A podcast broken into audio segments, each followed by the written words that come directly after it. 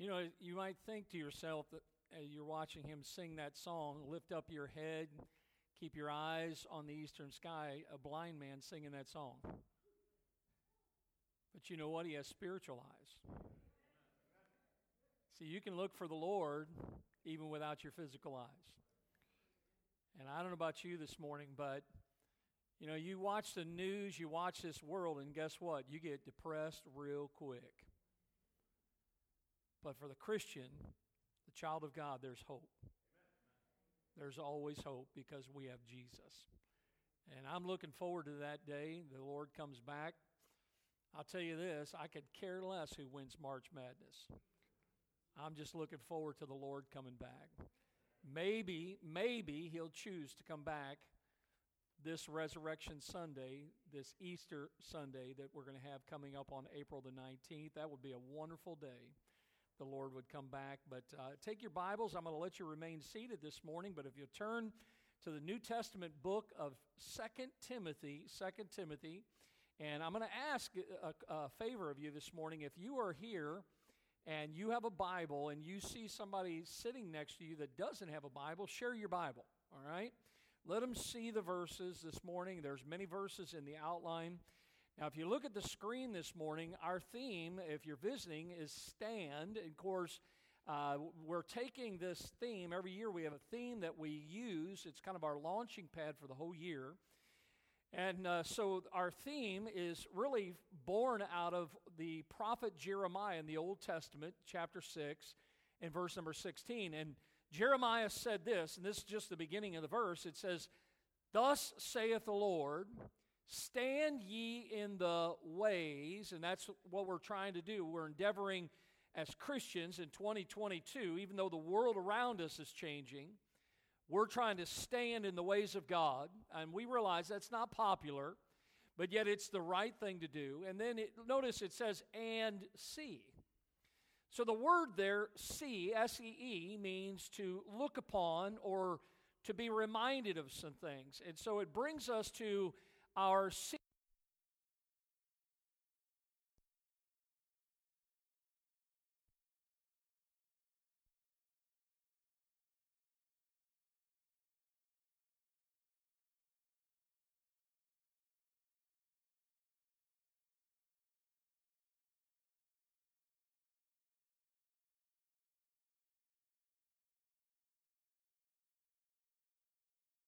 Timothy.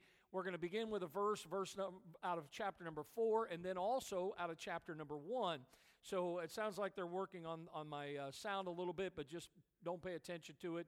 If it goes out, I'll just speak louder, all right? But here we go. As, as you're thinking about this this morning, I want to uh, just use a little illustration to kind of, uh, kind of drive this point this morning. I don't know if, uh, if you have ever done this, but a lot of times uh, when it comes to certain people, I, I like to think about, and I've read many times accounts of people's lives as maybe they know their time is short and they want to say something before their life expires. The last words of somebody. Anybody remember the name Todd Beamer? Might sound a little familiar to some of you, but as I share this testimony, it'll probably come back to you. Todd Beamer was set to board and did board United Flight 93. Todd Beamer was on that plane that was hijacked by terrorists that many believe was headed to Washington, D.C., to the nation's capital, that really was going to be a projectile. Of course, they had already, many on the plane had already heard through uh, their devices, what had already taken place in New York City in the tw- Twin Towers, and, and it was just a devastating thing. And here you have a plane full of people that were unsure about their future. Todd Beamer was sitting there in his seat, and he noticed that there were earphones in the headrest in the seat in front of him. So he grabbed the phone without the terrorist not- noticing what he was doing, and he just dialed zero. Someone on the other end of the phone picked up the line there and began this conversation with Todd Beamer. And Todd simply was telling this person, and eventually the whole world would come to know because of this phone call exactly what was happening on United Flight 93. Todd was a Christian man. He was an account manager. He was the father of two boys, and his wife was pregnant with a girl. Todd Beamer was traveling to San Francisco for a business meeting when the terrorist seized control of his flight. Todd, after his conversation, while it was still on live, he began to talk to some of the other passengers around him, and the discussion was we need to do something about this. And so Todd began to think about what could we do and just before he and several other passengers rushed the terrorists, they overheard his last words in those final minutes before the plane went down in a rural area in Pennsylvania. It was relayed to his wife later. But Todd Beamer's last words were, Let's roll. I thought to myself, what exactly did Todd Beamer mean by let's roll? And what he meant was, let's start doing something.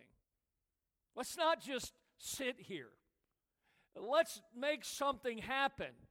Todd Beamer really lived his life that way. Is let's do something. Now, when I study the Bible, I find, of course, many people, but this morning, the Apostle Paul was much like Todd Beamer. Uh, the Apostle Paul, when God saved him on the road to Damascus in Acts chapter number 9, Paul lived every moment of every day to its fullest. His life's theme, although he didn't know Todd Beamer, was let's roll, let's do something for God. Now, Todd Beamer, like Paul, had some last words. Paul's last words, we find, we could call it his last will and testament, was in, in your notes there or in your Bible, 2 Timothy chapter 4 and verse 7. Notice what he writes I have fought a good fight. I have finished my course. I have kept the faith. Now, that was Paul's testimony. Paul says, Look, I have done what God's given me to do. I have made the most out of what God has given me in my life. And so here he is in the final moments of his life, and we find him sharing this. Now, who's he sharing it with? He's sharing it with a young man by the name of Timothy. Now, isn't it interesting that although we're not Timothy, God not only recorded it, but God has preserved it to us today. And all scripture is given by inspiration of God and it is profitable. In other words, God wants us to be reminded of something today too because Paul knew my time is short. None of us are going to live forever. But Paul thought Timothy and others are going to be the ones to pick up the mantle and to carry on the work of God. And so Paul is reminding him of something. He's encouraging Timothy, just like we are being encouraged this year to take his stand the way Paul took his stand in his day. Notice with me in chapter 1 of Second Timothy. I want you to look at the words. Wherefore, he says to Timothy, I put thee in remembrance. He's saying, Timothy, I want you to remember something. I want you to be reminded of something. Notice, what is it? That thou stir up the gift of God, which is in thee by the putting on of my hands. Now, this wasn't something that Paul gave to Timothy, this was God's work in Paul's life. This was God's work in Timothy's life. And can I say to you this morning, this is God's work in your life. And he says, Look, I'm encouraging you, Timothy, that I want you to stir up the gift of God that is in you. Now, notice the rest of the verse there, verse 7. He says, For God hath not given us, notice he uses the plural there, he's including himself. He says, God hasn't given us the spirit of fear. Boy, so many people. And can I take it a step further? So many Christians live day by day in fear. People afraid to go out of their house. People afraid to speak up for the Lord. People afraid that anybody would find out that they're a Christian. We live our lives in fear, but yet Paul says to Timothy, under the inspiration of the Holy Spirit, God has not given us the spirit of fear. Can I get an amen? amen? So many people. We live in fear day in and day out, shaking in our boots. Now, I look, I, I get it. I, I'm not saying certain things are not real. But understand this morning, Paul says, Timothy, look, you're going to face them things. There's going to be challenges in your life, but you don't have to live your life in fear. Well, how do we live it then? Well, notice God, and, and God is such a good God. He's such a heavenly Father, such a wonderful God. You know, I'm sure Marley would say that about Mario, right? I hope she does. But here's the thing is God has given us so many things. But notice this morning three things that God through Paul said to Timothy that God's saying to you this morning. He says, "Look, I haven't given you. One thing I have not given you is a spirit of fear. But here's what I have given you. Look at the verse.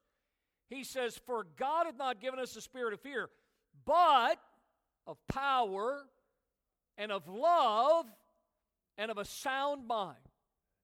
And he says, Timothy, look, I want you to remember what God shared with me, what God showed me, that God has given me and God has given you his gifts, and he wants you to use those gifts that he gives you for him. So this morning, let's remember God's gifts. Let's remember, as Paul was reminding Timothy, that every Christian, every child of God, has been given by God Himself the enablement, the power that is needed to live the Christian life. Did you hear me this morning? Everything you need to live a Christian life, God has given that to you. And, and notice what Peter says here in 1 Peter 4:10.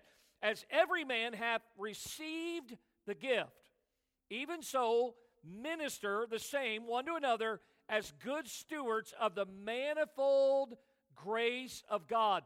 All of us that have been saved, that are born again, as the Bible says, when we get saved, we receive the gift of the Holy Spirit of God. The Bible says the Holy Spirit dwells in us.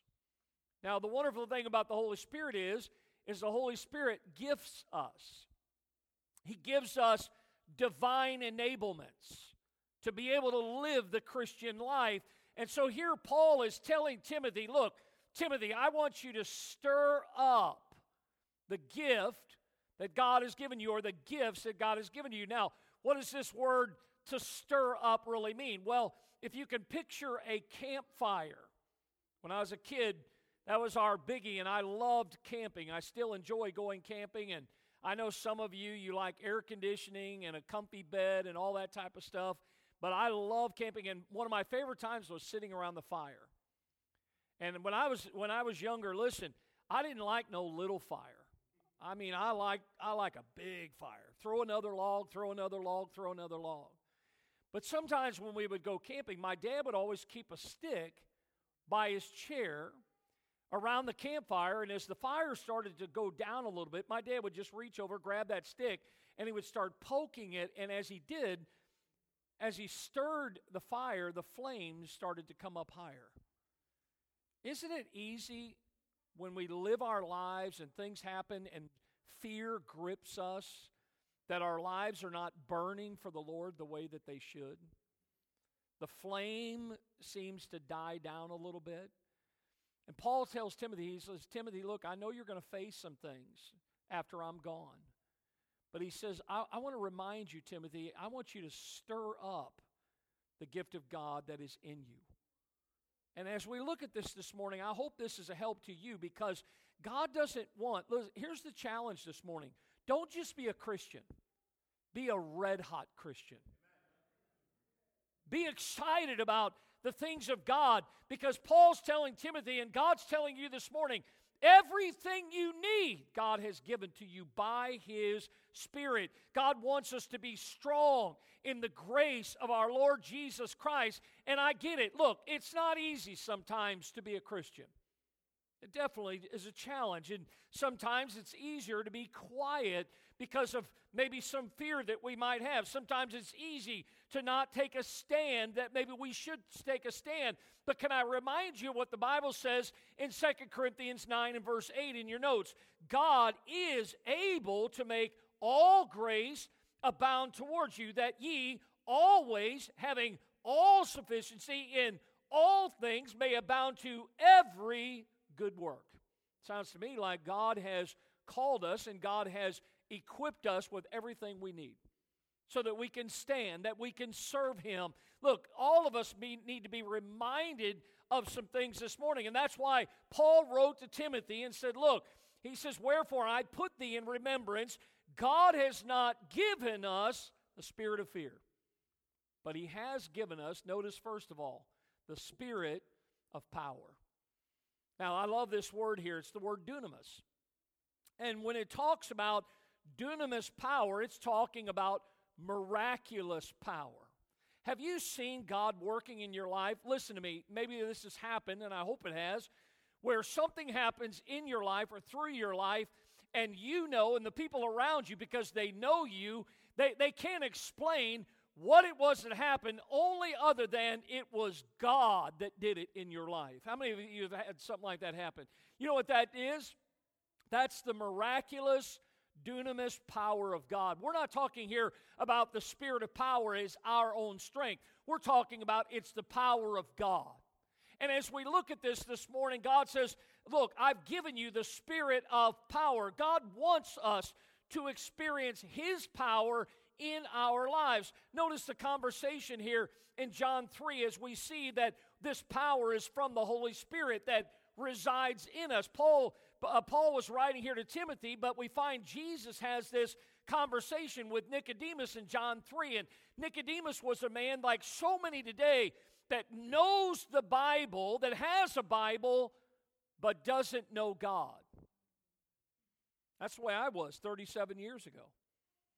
Watch this. I knew all about God, but I didn't know him in my heart.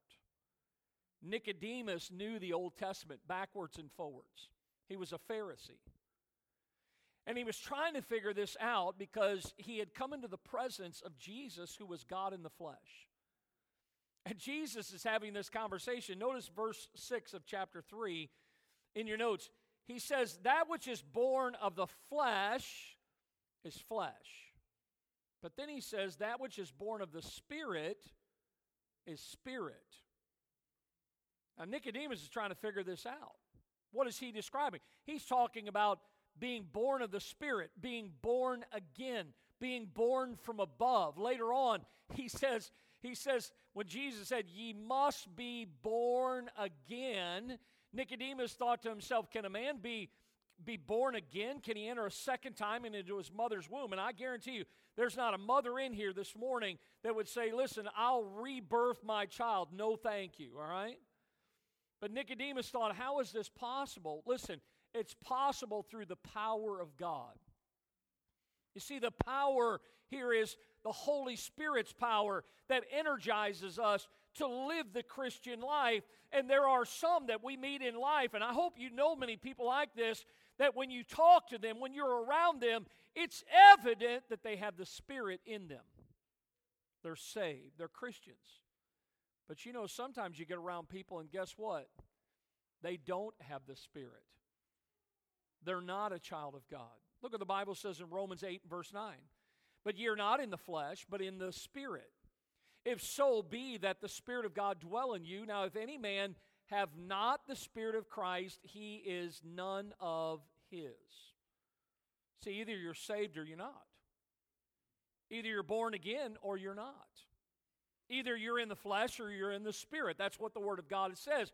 And when we get saved, according to the Bible, we receive the Holy Spirit when we accept Jesus as our Savior. And then the Holy Spirit is the one that imparts power to us, to those of us that are yielded to Him. Notice that as He does this, Jesus said, notice in Luke 20, 24 49, He said, I send the promise of my Father upon you. Well, what was that promise? Well, they had to wait for it there in the city of Jerusalem until they be endued with power from on high.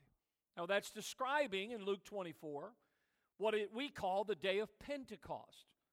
If you fast forward in your Bible to the book of Acts, notice in your notes verse number 1, uh, verse number 8 of, uh, of chapter number 1, where we see these Christians there assembled on the day of Pentecost, and they were gifted with the power of God. It says, But ye shall receive power. When?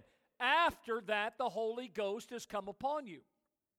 So here's what happens the Holy Jesus, the Son of God, came to this earth. He gave his life so that all that believe in him can have eternal life. And the Bible says at the end of the gospel records and the beginning of the book of Acts that Jesus, God in the flesh, he rose from the dead and he ascended 40 days later and went to be with God in heaven. He is there today, seated at the right hand of the Father. And he's making intercession for us. But you remember, if you know anything about the Word of God, here's what you remember is Jesus said, even though he was going away to prepare a place, he says, And lo, I am with you always. Now, he's God. God can be in all places at all times. But Jesus promised his presence in our life. Well, how's that possible? Because he says when he goes away, he's going to send another one just like him. So, as the Son of God went up, the Holy Spirit of God came down. And the Bible says here on the day of Pentecost that the Holy Spirit came upon them and they were able to be witnesses of God in Jerusalem, Judea, Samaria, and under the uttermost part. God gives us His Spirit to empower us, to energize us. The problem is, is that some Christians, their spiritual batteries are running low. And what you need today is you need to ask God for a fresh anointing, for His power in your life. Paul would say this listen, it was by the grace of God and it was by the power of God that I was able to preach the messages and do the things that I did while I was here in this life.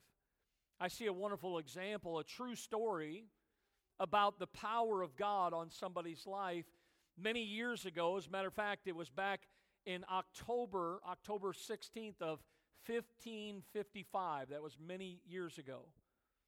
Under the reign of Queen Elizabeth, or excuse me, Queen Mary, there were two men that were believers in Christ. One, his name was Latimer. The other one's name was Ridley. These were two men that they, they were believers, they had faith in Christ, and they were asked by the church to recant their faith to deny Christ. Latimer and Ridley did not give in like many would. They did not give in to the spirit of fear. They said, We believe, and no matter what you do to us, we will not recant our faith in Christ. And so the time came where, because they would not, they were led to a stake they were led to a pile of wood that had been prepared. They were led to this stake and they were chained to this stake. And the fire was lit. You say, what a loss. I remember the testimony the first time I read it many years ago as the flames began to burn up around them. Latimer said, so Ridley could hear him, Latimer said these words Be of good comfort, Master Ridley, and play the man. And we shall this day light a candle by God's grace in England, as I trust shall never be put out. Now, what candle did they light? They gave their lives. They gave their bodies. They made the ultimate sacrifice not out of fear, but out of faith. Well, how could you do this with the power of God on your life? You see, the Bible is clear without God's power, we can do nothing. You see, God's power is from the Holy Spirit. But can I tell you this morning, Christian, that God's power is for every burden. Every burden that you face, we all face challenges. You might be sitting here this morning or listening by way of live stream, and I guarantee you there is someone here or somebody listening that has some sort of challenge or burden in their life. And what we need today and every day in our lives is the power of God so that we can stand for Christ. It's not easy, but we need God's power, especially when persecution comes. And by the way, can I say it will if it hasn't? Notice what the Bible says about the power of God for every burden in Colossians 1, verse 11. Strengthened with all might according to his glorious power unto all patience and long suffering with joyfulness. The Bible even tells us in the book of Romans, notice in chapter 8, likewise, the Spirit also helpeth our infirmities, for we know not what we should pray for as we ought, but the Spirit itself maketh intercession for us with groanings which cannot be uttered. Look, there are times when we're so tired or we're being persecuted where, just like it says there in Romans 8, we don't even know how to pray or what to pray. But it's during those times that the Holy Spirit comes along and strengthens us and helps us. See, Paul told Timothy, Look, Timothy, God hasn't given you the spirit of fear, but He has given you the spirit of His power. See, He didn't stop there. He says that's only one gift. Notice He's also given us the spirit of love. Now, again, I love doing word studies, and when you think about the word love, here we are, we're in America, and I realize in the auditorium this morning we have different nationalities present, but the reality is, if we were going to talk about love, we would use the word love. But see, in the Bible, there are many different kinds of words that are used. See, in our society, if I was going to use love in different ways, I might do it this way. My wife's sitting right over here, the beautiful one sitting on the front row there. And I would say uh, to her, I would say, I love my wife. And certainly I meant that. I hope she believes that I meant that. But I might say it this way I love my wife. Or I could say, I love my wife. Now, do you understand the difference? There was a difference. All of them were heartfelt. I mean that. But the reality is is that I just used expression to make the difference. But in the Bible, there are three words in the language God used to give us what we call the New Testament of our Bible this Greek language. And so, two of those words you can find in the Bible. One of them you can't. The one that you can't actually is a, a fleshly, it's kind of an erotic type love that was prevalent in their society. Now, we find parts of that in the Bible.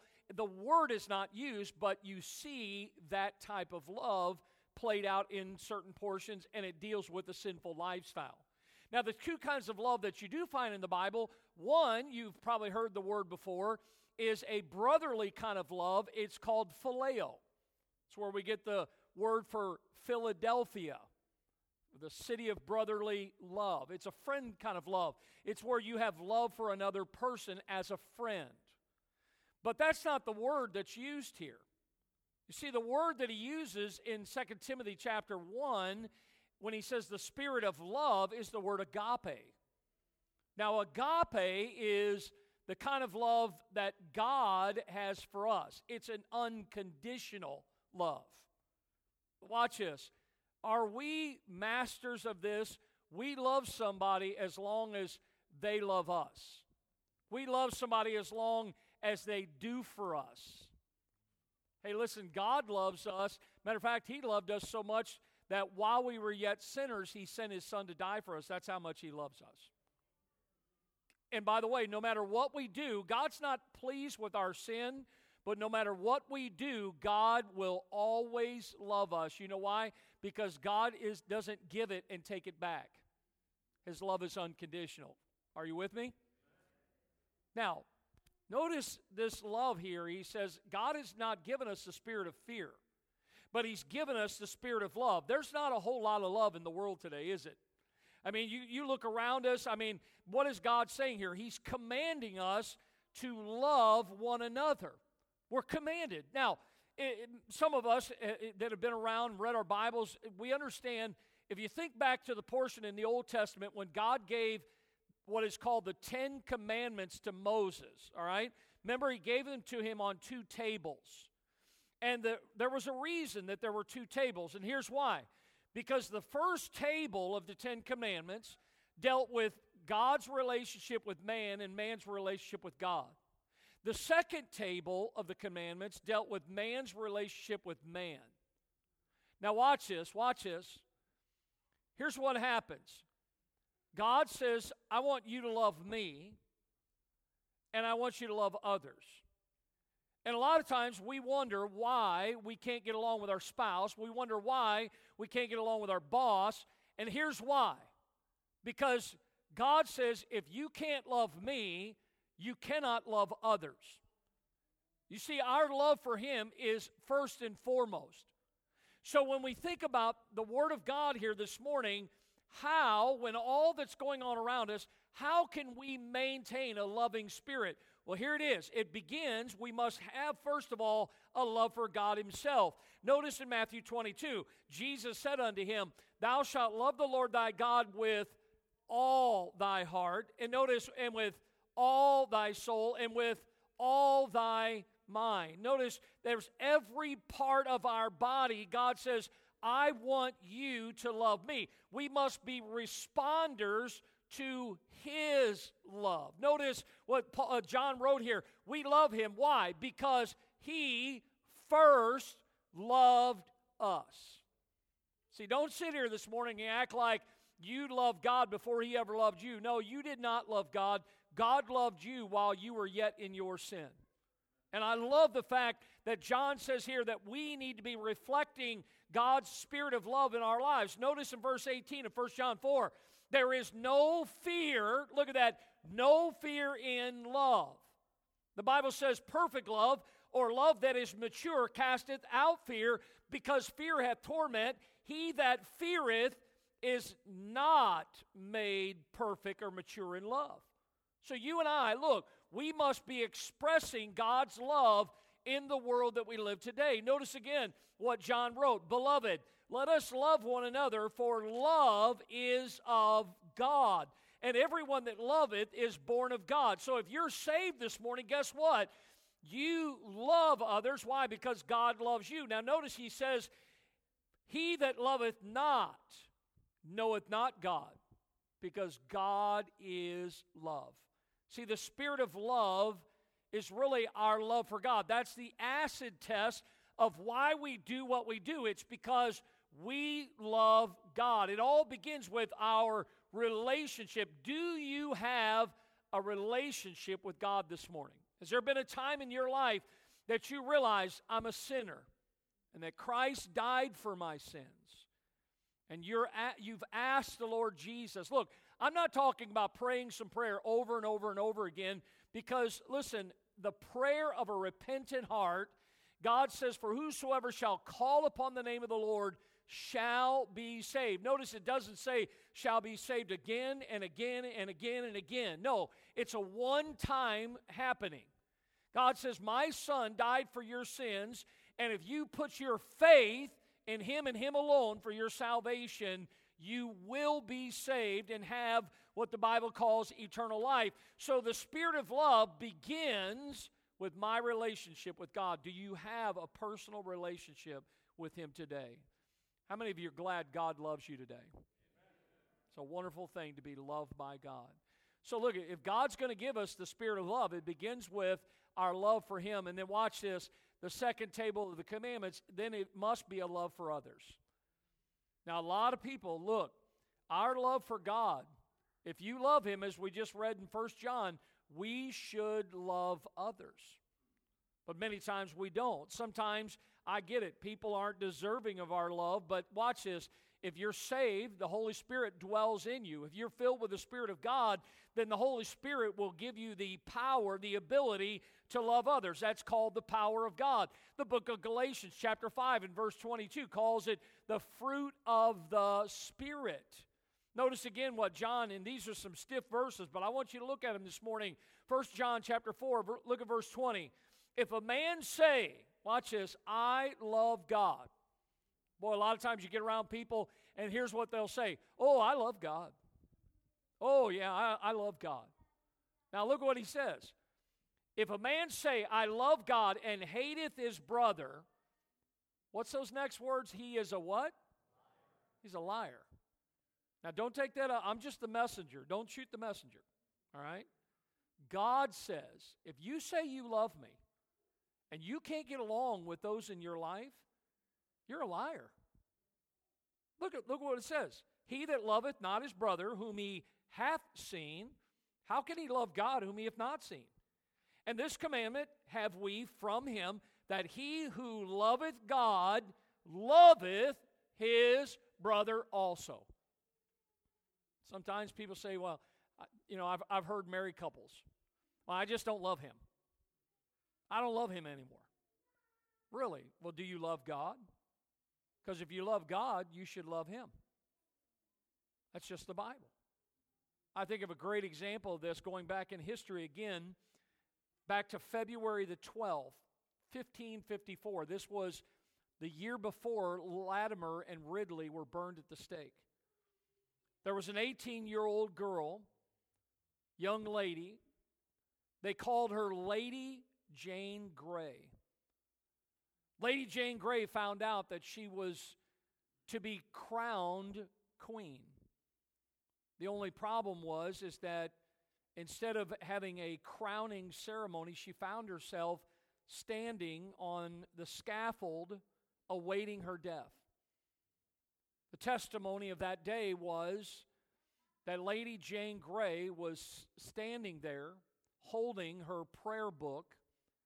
She addressed the crowd before her life was taken for her faith in Christ.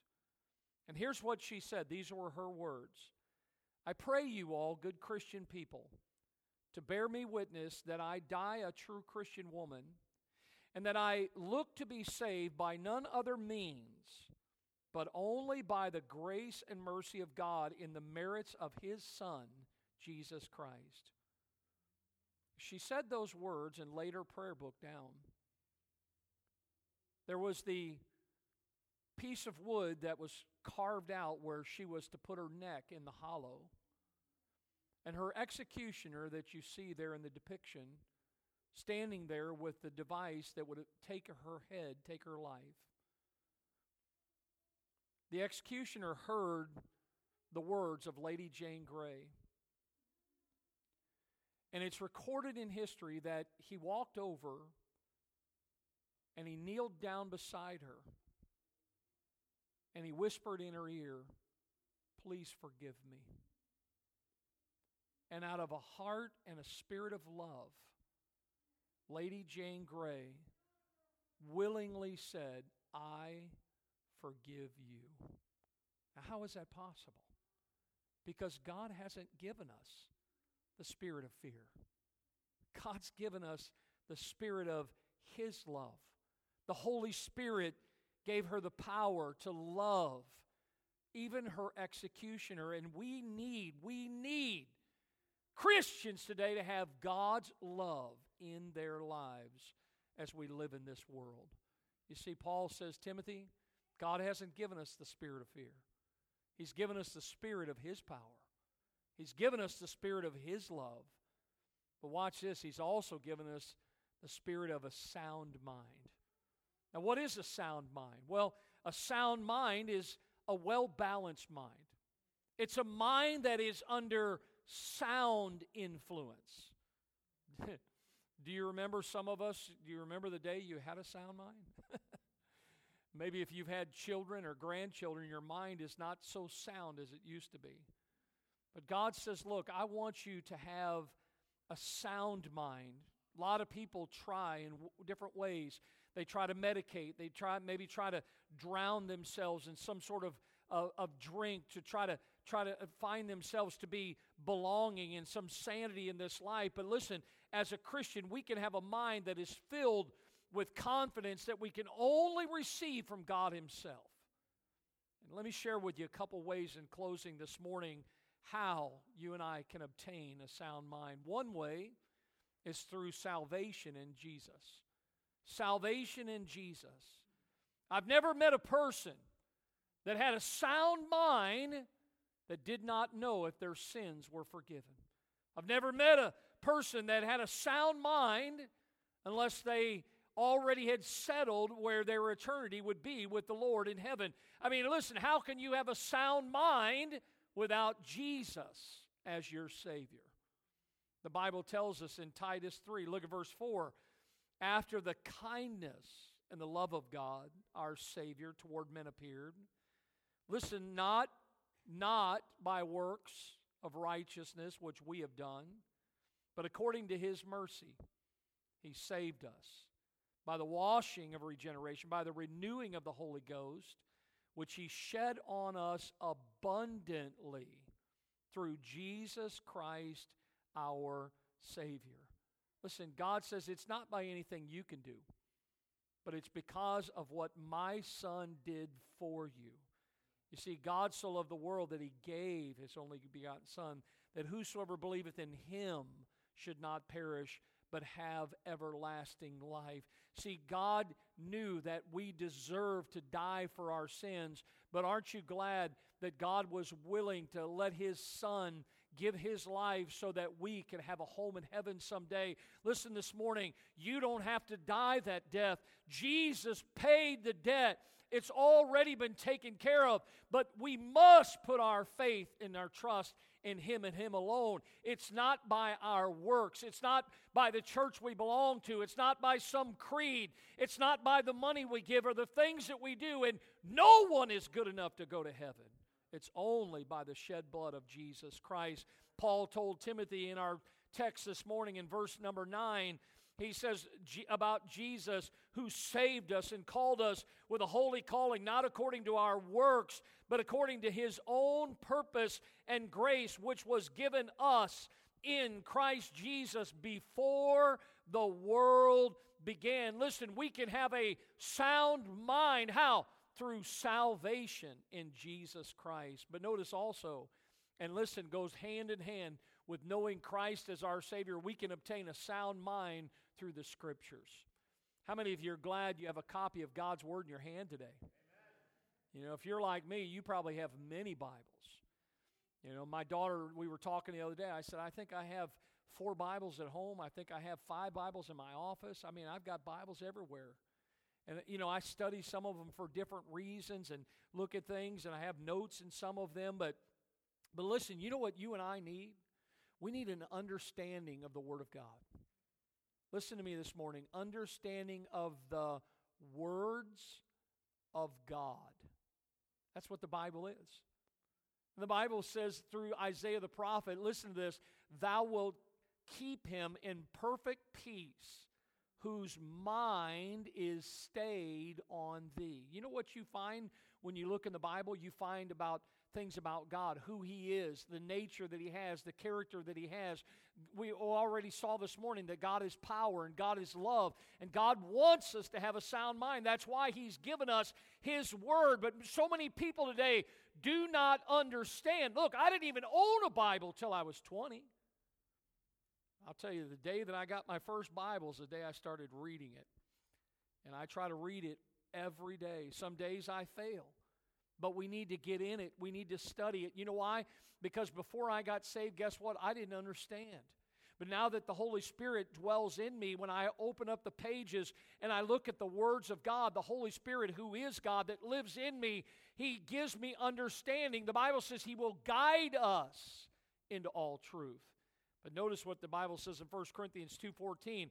The natural man. That's talking about somebody that does not have the Spirit of God, an unsaved person. The natural man receiveth not the things of God, of the Spirit of God, for they are foolishness. Notice the things of God are foolishness unto him. Neither can he know them because they are spiritually discerned. Before I got saved 37 years ago, I had no desire to go to church. I had no desire to read the Bible. I had no desire to know God. Listen, I didn't want anything to do with God, but listen, after I got saved, everything changed. I now, listen, I had a curiosity. I wanted to know more. I wanted to know more about Jesus. I wanted to know more about the blessings of God. And notice the difference that God's word makes in Ephesians 4. The Bible says that you put off concerning the former conversation, the old life. Notice it's described as the old man, which is corrupt according to the deceitful lust, and be renewed in the spirit of your mind, and that you put on the new man, which after God is created in righteousness and true holiness. Look, I'm going to tell you something. This book, God's words, it makes all the difference in someone's life. Jesus said, Ye shall know the truth, and the truth shall make you free. I love the Bible. I hope you love your Bible. I hope you love the words of God. It reminds me of somebody years ago. He was sitting there looking at the pages of his Bible and he was thinking about how wonderful the Word of God is. And he took a pen out and he wrote these words down, and here's what it said Though the cover is worn and the pages are torn, he says, in places bear traces of tears. Yet more precious than gold is the book worn and old that can shatter and scatter my fears. When I prayerfully look in the precious old book, as my eyes scan the pages, I see many tokens of love from the Father above, who is nearest and dearest to me. This old book is my guide, tis a friend by my side. It will lighten and brighten my way, and each promise I find soothes and gladdens my mind as I read it and heed it each day. I love the Word of God. I love how God's Word this morning, through Paul to Timothy, to us, God is saying to you this morning listen, if you know me, you don't have to go through life in fear. God hasn't given you the spirit of fear. God says, I want you to remember to stir up the gifts of God. Use those gifts. Well, what are they? God's given us the spirit of His power so we can live the Christian life. He's given us the spirit of love so that we can get along with others and we can show His love to this world. And He's given us the spirit of a sound mind through Jesus and through the Word of God so that, listen, our mind will be stayed on Him. You know, to borrow the words this morning, and I don't think He would mind, so many have been living in fear. In the words of Todd Beamer, let's roll. Let's do something for God. Would you bow your heads with me this morning? With our heads bowed and our eyes closed, no one looking around. I want to thank you, especially those of you that are visiting today. And I want to ask you to just think about a few things, and then we'll be done this morning. But I really believe that God, no matter what it was that caused you to come today, I really believe that God has brought you here today for a reason. If you're here this morning and you've heard God's word and you know without a shadow of a doubt that if you died today, that heaven would be your home because you've already put your faith and trust in Christ. By, by a testimony, can you raise your hand this morning? Pastor, I know that I'm saved and I'm on my way to heaven because I've put my faith in Christ. Can you raise your hand this morning, Pastor? I'm saved and I know it. What a blessing. Hands up all over the auditorium. You can put your hands down. Let me ask you this morning maybe some of you that did not or could not raise your hand. I appreciate your honesty. And to tell you the truth, I really believe you were being honest with God. And it's nothing to be ashamed or embarrassed about. But I'll tell you this if I heard a message like you heard this morning, how much God loves you and how much He gave His Son that you can have a home in heaven, and the sheer fact that you're not going to live forever, I wouldn't put it off one more day. I would settle it today. And some of you that are sitting there, you've been in church all your life. And you know, it doesn't matter if it's a Baptist church or whatever kind of church it is. The truth of God's word is the truth. Jesus said, I am the way, the truth, and the life. No man, no woman cometh unto the Father except by me. You want to go to heaven someday? The only way to get there is through Jesus, not through the church. And I wonder this morning some of you that could not raise your hand, would you be honest this morning with God? Say, Lord, I need you today.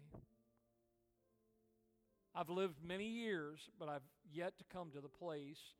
And today, God, you've shown me that I need to put my faith in you for eternal life.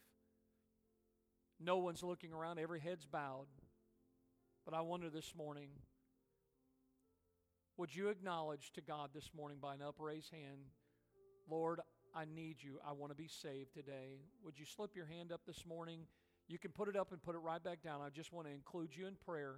I see that hand. Thank you, ma'am. Anyone else this morning? You can put your hand up, put it right back down. Pastor, I don't know the Lord is my Savior. I, I want to ask the Lord to save me from my sin. Anyone else this morning before I pray? This morning, I pray for this one and maybe others. We're going to give an invitation. And I'm going to ask you when we start the invitation, would you come this morning and we'll have somebody take the Bible and show you how you know for sure that heaven would be your home. Lord, thank you for this morning, for the precious old book, and I pray that you bless this invitation. Those that need to be saved, Lord, I pray that they would come and receive eternal life in Jesus Christ. Lord, for those of us, your children, that have been living in fear, God, I pray today we've been reminded that you haven't given us that fear, but you have given us your power, your love, and you want us to have a sound mind. And I pray that we'd come this morning and, Lord, that we would be strengthened and empowered by you today. Bless this invitation in Jesus' name. Let's stand this morning. As we stand and the piano's playing, I'm going to invite you. Would you come this morning? Christian, would you come and say, God, help me to not live in fear. Help me to have your power in my life. God, I need to love people. Some of us, we need God to help us to love others the way that we should. Some of you this morning should say, God, I want to get in your word more so that I can have a sound mind. And some of you need to be saved. Would you come? Would you come this morning so that we can take the Word of God and show you how you can have a home in heaven? As Brother Kenny sings, why don't you come? Some have already come. Why don't you respond?